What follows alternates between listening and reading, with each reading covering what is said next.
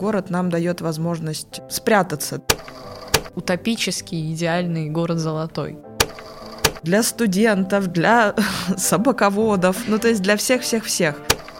Из чего же, из чего же, из чего же сделана социология города? А где же люди, да? А, а людей-то забыли.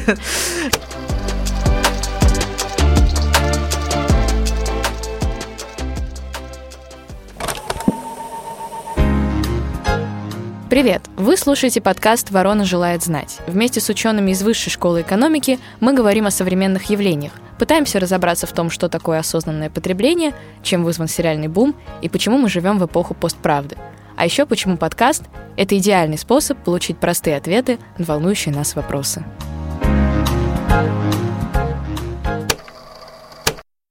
Это новый выпуск подкаста «Ворона желает знать», в котором мы будем разбираться в том, как устроен город. Почему все больше людей стремятся жить в мегаполисах, как большие города влияют на наше ментальное здоровье и существует ли определение идеального города. Этими вопросами я буду одолевать моего сегодняшнего гостя Екатерину Сергеевну Савельеву, преподавателя факультета городского и регионального развития ВШЭ. Здравствуйте, Екатерина Сергеевна. Здравствуйте, очень приятно. Взаимно. Давайте тогда начнем с какого-то небольшого урока истории и вообще обратимся к классикам. Я здесь процитирую Маркса и Энгельса, да, потому что куда же без них. Так вот, они говорили о том, что, цитирую, противоположность между городом и деревней начинается вместе с переходом от варварства к цивилизации. Да, действительно ли так это? И вообще, как менялись эти подходы к к изучению городов? Вы абсолютно верно начали э, с Маркса и Энгельса. В общем-то, социология города — это наука про некий консенсус и стремление к социальному равенству. В общем-то, марксизм является как раз-таки той самой рамкой, вот, которая, базовой рамкой, в которой работают социологи города. И несмотря на то, что Маркс и Энгельс не говорили напрямую про город, они вообще считали, что как бы общество определяет город. Тем не менее, в городе возникают все самые важные для марксизма и социологии города процессы. Здесь много измов будет у нас в выпуске, мне кажется, да? Соответственно, город для марксиста — это, во-первых, некая концентрация интеллектуальной жизни, с одной стороны, с другой стороны, там концентрируется рабочий класс, концентрируется власть и средства производства, соответственно, именно город является тем самым пространством, где должна совершиться революция и межклассовый конфликт, революция и равенство. Вот, соответственно, это такой базовый, базовая рамка, в которой мы работаем. Но это, и это макрооптика. Что касается микрооптики, она тоже есть в социологии города, она появляется где-то в начале двадцатого века. Она связана с таким, скажем так, вниманием к горожанину и городу в целом. Вот. В этой оптике работает э, Вебер, Зиммель. Э, Мы сегодня Бенин. О нем еще поговорим обязательно, да. О Зиммеле. Да, да, да. Э, если коротко, да, Вебер, он не был прям социологом города, но одна из его таких важных работ, она как раз-таки про город. Вебер рассматривает город с точки зрения какой-то общей логики действий, как некая общность людей, uh-huh. которая собрана в одном, в одном месте, в одном пространстве. Зиммель, он идет чуть дальше, он уже э, делает упор на горожанине и его опыте в городе. Беньямин, он, соответственно, концентрируется на потреблении. Естественно, в городе капитализма, что важно, это потребление. Ну, вы сказали, что они, я так понимаю, все, да, в основном не были социологами города, да, но все понемножку, я так понимаю, они все чуть-чуть попробовали, просто в разных ипостасях. Ну да, угу. Но надо сказать, что э, как область науки, социологии города еще, в общем-то, в начале двадцатого века не существовала. Угу. Соответственно, ну, это такая микрооптика. Вот, марксизм — это макрооптика, Вебер, Зиммель и Беньямин — это микрооптика. Но они уже на революцию не ориентировались, я понимаю. Ну да, они как угу. бы на человеческий опыт ага. в городе капитализма, скажем так. Далее у нас идет следующий этап, это Чикагская школа. Она э, уделяет внимание городским сообществам, да, она рассматривает э, город как совокупность сообществ. После у нас идет ситуационизм, и это конец пятидесятых где-то. Здесь мы э, обязаны да, Ги Дебору, который, в общем-то, этот ситуационизм и придумал. Здесь э, в ситуационизме получается некая компиляция. С одной стороны, ситуационисты говорят, что как бы город – это капитализм, и это зло. С другой стороны, лишь человек может как бы через свои действия и ситуации перепрямить, переопределить этот город и вот как бы угу. переломить вот эту рамку э, капиталистического зла. Да, то есть все-таки они рассматривают капитализм как какой-то негативный фактор. Да, угу. да. Следующий этап, он довольно важный в социологии города, это оптика, связанная со структурой и агентностью или агентами. Структуры, соответственно, это некие условия, в которых мы живем. Да, жизненные городские условия. Вот, создаются они агентами. Агенты могут быть, э, быть как агенты влияния, стейкхолдеры, власти, так и мы, горожане, тоже агенты. Агенты – это субъекты, способные действовать. Угу. Да? В общем, действующие субъекты каким-то образом… Влияют на жизнь да, города, грубо говоря. Да, угу. который как-то изменяет. То есть, с одной стороны, структуру создают агенты влияния, горожане живут в этой структуре, но кто-то, если хочет проявить свою агентность, он, соответственно, действует, действует, действует да, мы мобилизуется. Одновременно, ага. Да, здесь можно выделить работы Анри Лефевра и Мишеля де Серто. Ну и, соответственно, вот эти вот подходы, они лежат в современных исследованиях. Я, может быть, про них скажу чуть позже. Да, конечно, мы сегодня еще поговорим вообще о будущем социологии города, да, как науки. Ну и вы дали такой небольшой экскурс, за что вам огромное спасибо, потому что мы, я, да, и слушатели немножечко теперь можем ориентироваться, да, в этой дорожке, которую вы выстроили. И вы упомянули про Чикагскую школу, и здесь как раз я... Хочу обратиться к ней. Рассказываю такой интересный э, факт, да, очередное э, высказывание социологов города. Когда в мае тысяча девятьсот пятьдесят второго года умер представитель Чикагской школы социологии Луис Вирт, журнал «Тайм» разместил следующий некролог. В возрасте пятидесяти четырёх лет скончался от сердечного приступа доктор Луис Вирт, социолог из Чикагского университета, считавший современный большой город одним из печальнейших порождений цивилизации и однажды сказавший: «Или мы подчиним этот угрожающе сложный организм, или он нас раздавит». Такая вообще устрашающая формулировка, причем интересно, что эта формулировка исходит от человека, который город и исследовал, да, и вы сами сказали, что как раз представители Чикагской школы, они фокусировались на исследовании городских сообществ, да, но при этом, по сути, воспринимали предмет своего исследования как такого монстра, да, который нас всех, значит, поработит, и тут возникает невольно вопрос, да, город... как из одного фильма, да, известного, это все-таки зло, или да, это все-таки что-то между, да, хорошо это или плохо, как вы считаете? Я не считаю, что город это зло. Вот. Ну, мне кажется, что это, с одной стороны, пространство выбора, да, где мы можем найти близких по духу людей, в отличие от деревни или малого города. У нас больше как бы возможностей влиться, выражаясь терминами Чикагской школы, в то или иное сообщество. Uh-huh. Вот. Ну или, опять же, это наш выбор, сохранять дистанцию или нет, сохраняться анонимным или нет. Соответственно, вот это многообразие, которое дает город в исследовательском плане, это прекрасная почва для переосмысления того, что такое общественное развитие, что такое пространство, ну вот как-то так. То есть, uh-huh. мне кажется, что город, он хороший для горожан, как пространство выбора, и для исследователей как пространство для исследования. Исследование, да.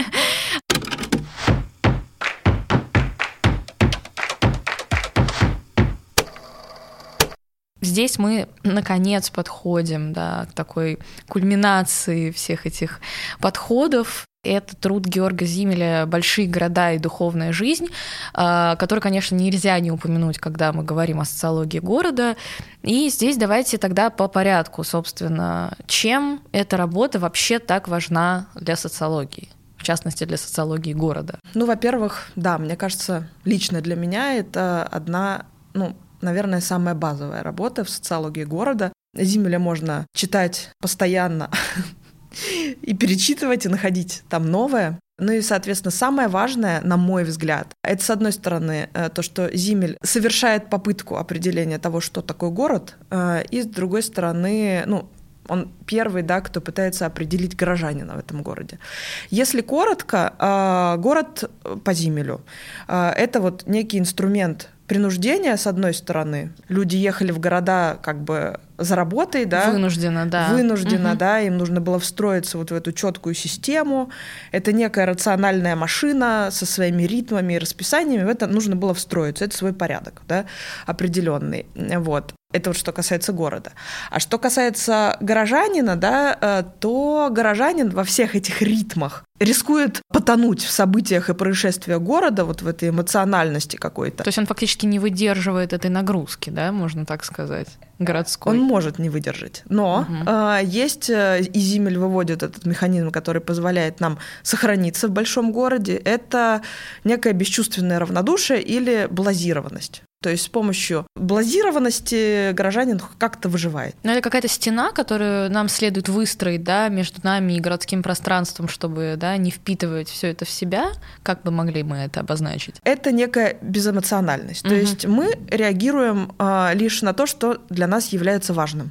Угу. Вот. Это, ну, если коротко и просто, да, вот так можно определить блазированность. Ну, то есть мы выбираем людей, с которыми хотим близко взаимодействовать, отдаляем тех, с кем не хотим взаимодействовать, отдаляем события, нежелаемые для нас, и, соответственно, приближаемся к тем, которые нам важны. Ну и, соответственно, город для горожанина становится пространством выбора. Мне кажется, Зиммель как будто бы смотрел очень сильно вперед, да, и сейчас это прям так сильно, знаете, ассоциируется с темой осознанности. То есть вот эта блазированность, мне кажется, она никому из нас не помешает. Мне кажется, сейчас звучит действительно очень прям осознанно и актуально. Ну да, он был, mm-hmm. наверное... с пророком, да, в какой-то степени. Да, для того времени точно. А, но вот о горожанине он как раз не очень-то хорошо отзывается и вообще фактически называет нас с вами такими бездуховными невротиками, значит, страдающими от одиночества. Э, приведу тоже его достаточно яркую цитату. «Независимость индивидуума, являющаяся результатом взаимной замкнутости и безразличия, составляющих условия духовной жизни наших широких кругов, нигде не чувствуется так сильно, как в тесной сутолоке больших городов, потому что физическая близость и скученность только подчеркивают духовную отдаленность». Да, то есть фактически, я так понимаю, он говорит о том, что вот эта э, скученность, да, как он ее называет, то есть теснота в буквальном смысле, она вынуждает нас становиться безразличными. Да, но, опять же, может быть... он драматизирует, а, а может быть... Я, кстати, при прочтении текста я не считала, ну, ни разу не считывала именно какую-то вот эту трагичность, да, положения горожанина. Хорошо, но вот мы все все время, да, стремимся так активно жить в городах. Говорю это не на словах, опять же, возвращаюсь к статистике. И в конкретном вот этом примере будет статистика Фонда Организации Объединенных Наций в области народонаселения. Если в тысяча девятисотом году восемьдесят шесть процентов населения Земли проживали в сельской местности, то в две тысячи восьмом впервые в истории человечества большинством на планете оказались горожане. По прогнозу ООН, уже к две тысячи тридцатому году шестьдесят процентов людей будут жить в городах. Ну да, действительно, сейчас, наверное, очень сложно представить себе статистику, да, где восемьдесят шесть процентов людей живут в сельской местности. Почему вообще вот этот массовый отток происходит в города? Ну, в первую очередь, я думаю, потому что для одних город — это пространство самореализации, но это и правда, это и, в общем-то, можно объяснить подходом чикагских социологов, да, если город — это сообщество, то, соответственно, у нас больше выбора, да, как бы и, и профессионального выбора, да, и с точки зрения образа жизни.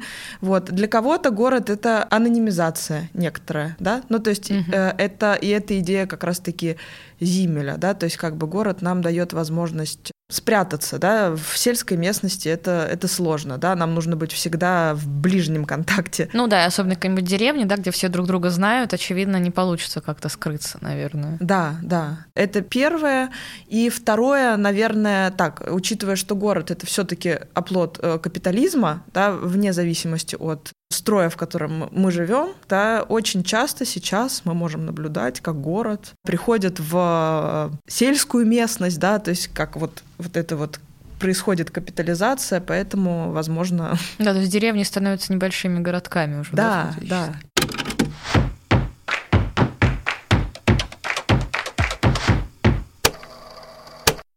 Ну и сейчас мы все чаще вообще вот современные города, да, мы их стремимся называть мегаполисами, да. Что мы вообще подразумеваем под этим, да, вот какой он современный город, как бы мы его назвали? Ну, мегаполис, наверное, ну, то есть, ну, или большой город, в общем, ну, мегап... зависит, конечно, от, но Москва – это, там, безусловный, да, мегаполис, вот. Но, на мой взгляд, если определять современный город, это, в общем-то, сгусток социальных процессов. Если в начале двадцатого века это тоже был сгусток социальных процессов, то сейчас они просто множатся и множатся. Они множатся за счет мобильности, да, за счет э, развитых транспортных систем, за счет технологий, за счет цифровизации. То есть как бы вот все это вносит в копилку интенсификации социальных процессов. Определить современный город довольно сложно из-за множественности процессов. Это может быть, не знаю, неравный город, да? Это может быть какой-нибудь постколониальный город, это может быть город конфликтов и консенсусов, ну то есть вот, в общем, смотря с какой точки зрения посмотреть. Да, звучат как название песен вообще, если честно. Ну вот есть же песня, да, известная Бориса Гребенщикова «Город золотой». Вот, существует ли он вообще, как вы думаете, на ваш взгляд, какой-то утопический, идеальный город золотой? Ну, я думаю, что для социолога города он может существовать, да, поскольку соци- социология города, она ищет консенсус, да, и равенство прав для всех социальных групп, вот, наверное, вот он, этот... утопический золотой город. Да? Ну, то есть главное это, что вкладывает социология города в образ идеального, да, города, это именно равенство прав. Или ну, да. Есть что-то еще, что... Ну, э, не только политических, да, то есть как бы это право на город, да, э, для всех групп, и для бездомных, и для элит, ну, в общем... Угу. Не знаю, для студентов, для собаководов, ну, то есть для всех-всех-всех. Но насколько это можно, можно достичь, неизвестно, да, то есть как бы вот, ну, социология города, она пытается э, найти эти конфликты и понять, как включение тех или иных социальных групп э, влияют на развитие городского пространства, что они привносят. На самом деле они, ну, много чего могут при- привносить.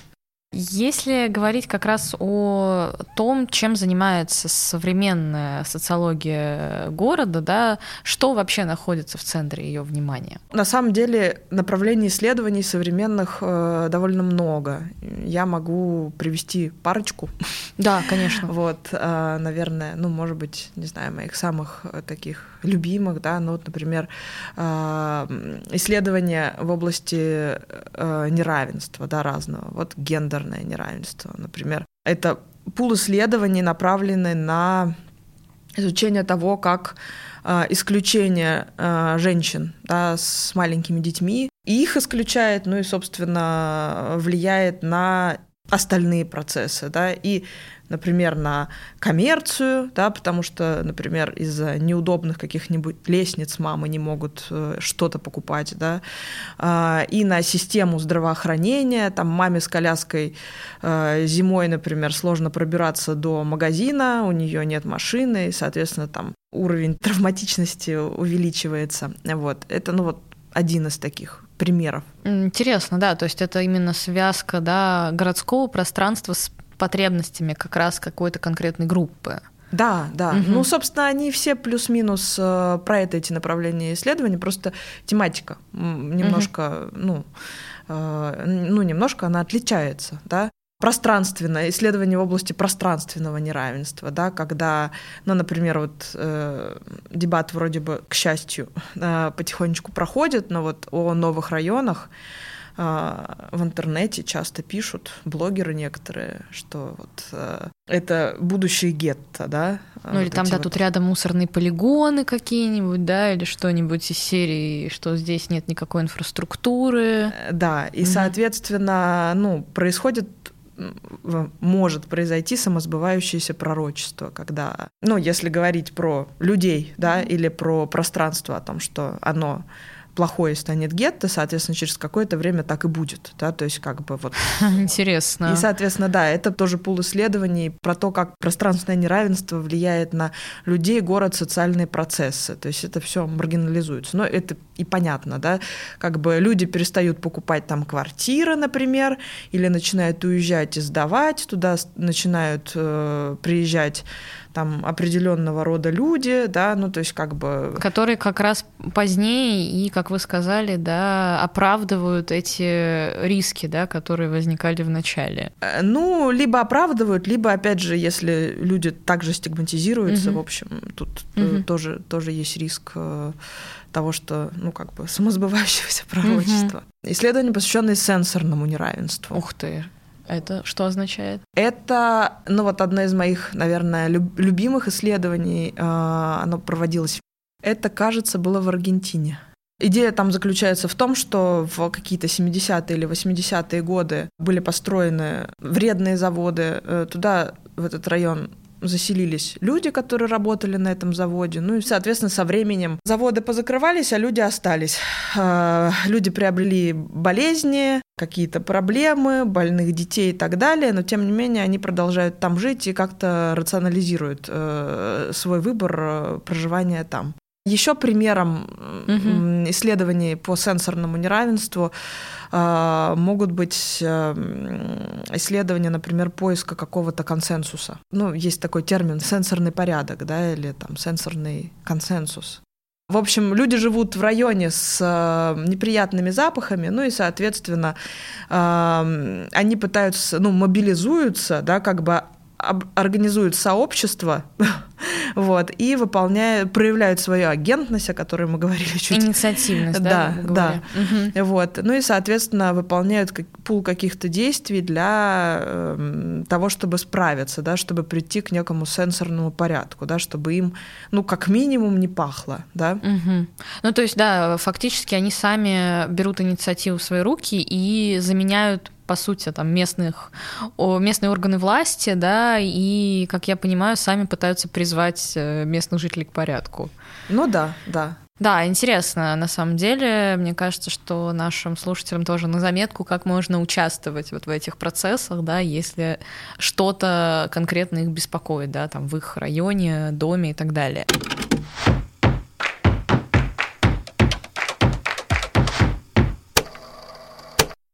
Ну и мы, когда с вами говорили вообще про разные подходы, мы затрагивали такие фразы, как городское пространство, и здесь невольно возникает вопрос э, про такую науку, как урбанистика, uh-huh. да, такое направление, где вот эта грань между социологией города и урбанистикой. Вот хотелось бы от вас небольшой ликбез uh-huh. для меня и для слушателей, чтобы не было путаницы. Урбанистика находится на пересечении нескольких наук, да, это архитектура, география, социология, экология, государственное муниципальное управление и, возможно, еще что-нибудь.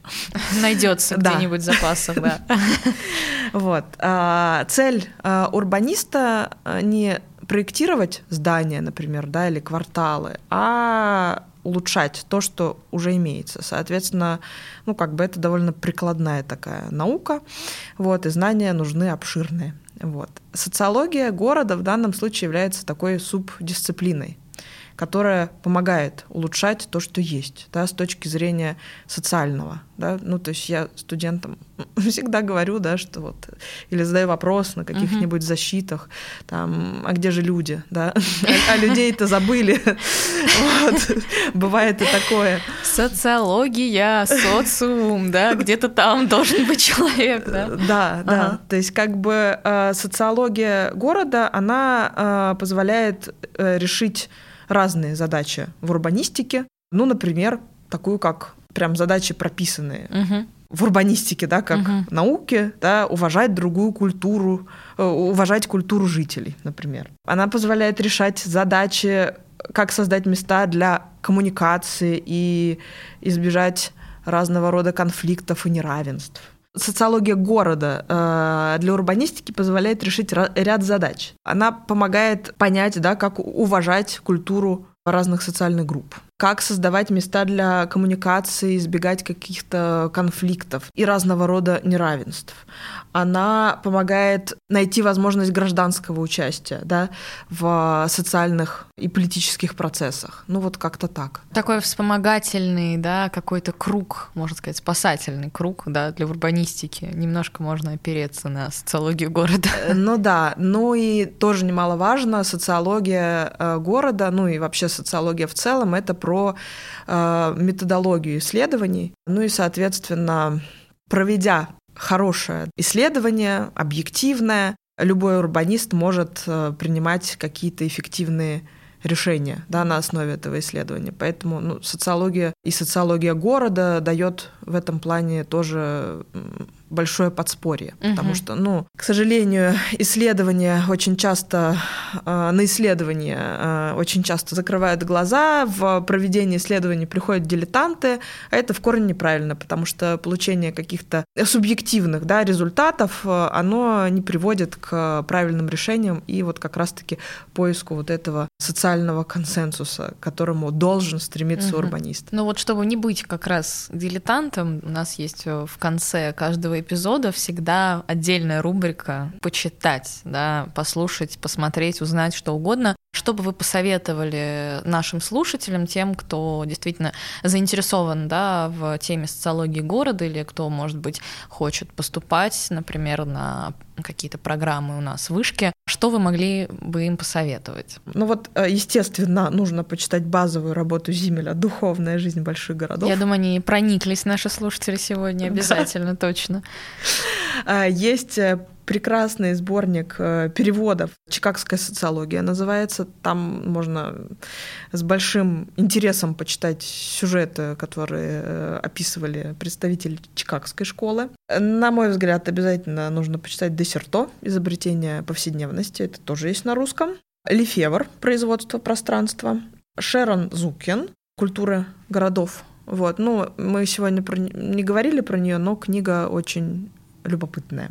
И, наверное, из английских Элис Гофман «On the Run: Fugitive Life in an American City». И последнее — это как раз-таки сенсорные э, исследования. Айера и э, Свистон. Книга две тысячи девятого года, называется «Flammable». Ну, вы прям дали такой огромный массив и выбор, о котором мы сегодня говорили. И у наших слушателей, как у горожан тех же самых, будет прям выбор, что почитать конкретно по этой теме.